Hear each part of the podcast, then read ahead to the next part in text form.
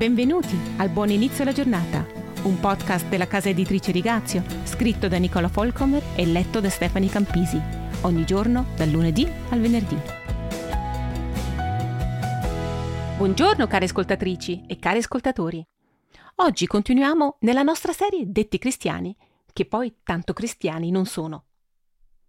Se Dio ci dicesse davvero così tante cose nuove, come sostengono alcuni cristiani, allora Dio sarebbe un Dio piuttosto lunatico, che cambia idea spesso da un giorno all'altro.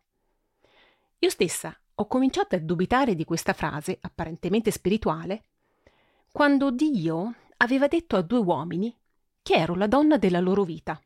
Nessuno di loro sarebbe diventato l'uomo della mia vita. L'altro giorno, mentre discutevo animatamente con una mia amica, siamo arrivati a un punto scomodo su cui avevamo opinioni molto diverse.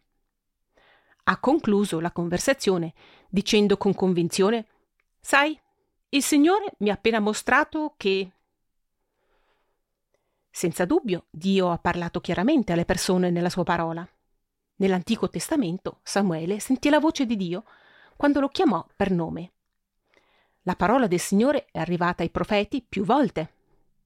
Anania fu incaricato da Dio di andare da Saul e imporre le mani su di lui un angelo annunciò a Maria che avrebbe dato alla luce un bambino.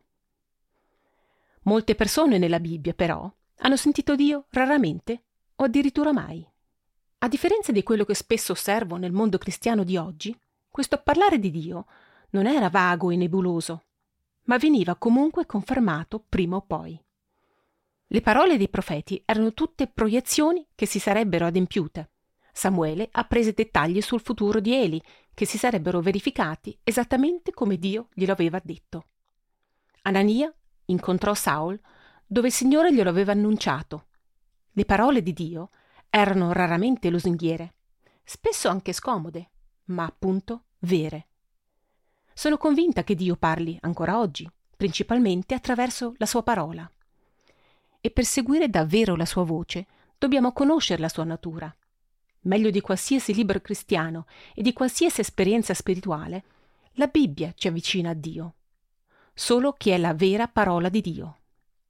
Tutte le altre parole sono opinabili, soggette all'interpretazione, alla manipolazione e alla nostra emotività, specialmente quando i cristiani si imputano su certi argomenti. Dovremmo cercare di essere persone come Apollo. Di lui è riportato era un uomo eloquente, che aveva una vasta conoscenza delle scritture ed era anche istruito nell'insegnamento del Signore. Atti 18, versetti 24 e 25. Quando conosciamo il Signore attraverso la sua parola, essa ci protegge dalle vie erranti, dalle false dottrine e dal pensiero sbagliato. Allora diventiamo persone che hanno qualcosa da dire, che possono trasmettere le vere parole del Signore. In questo senso, come Apollo, mettiamocela tutta per raggiungere la vera conoscenza di Dio. Con questo vi auguro un buon fine settimana.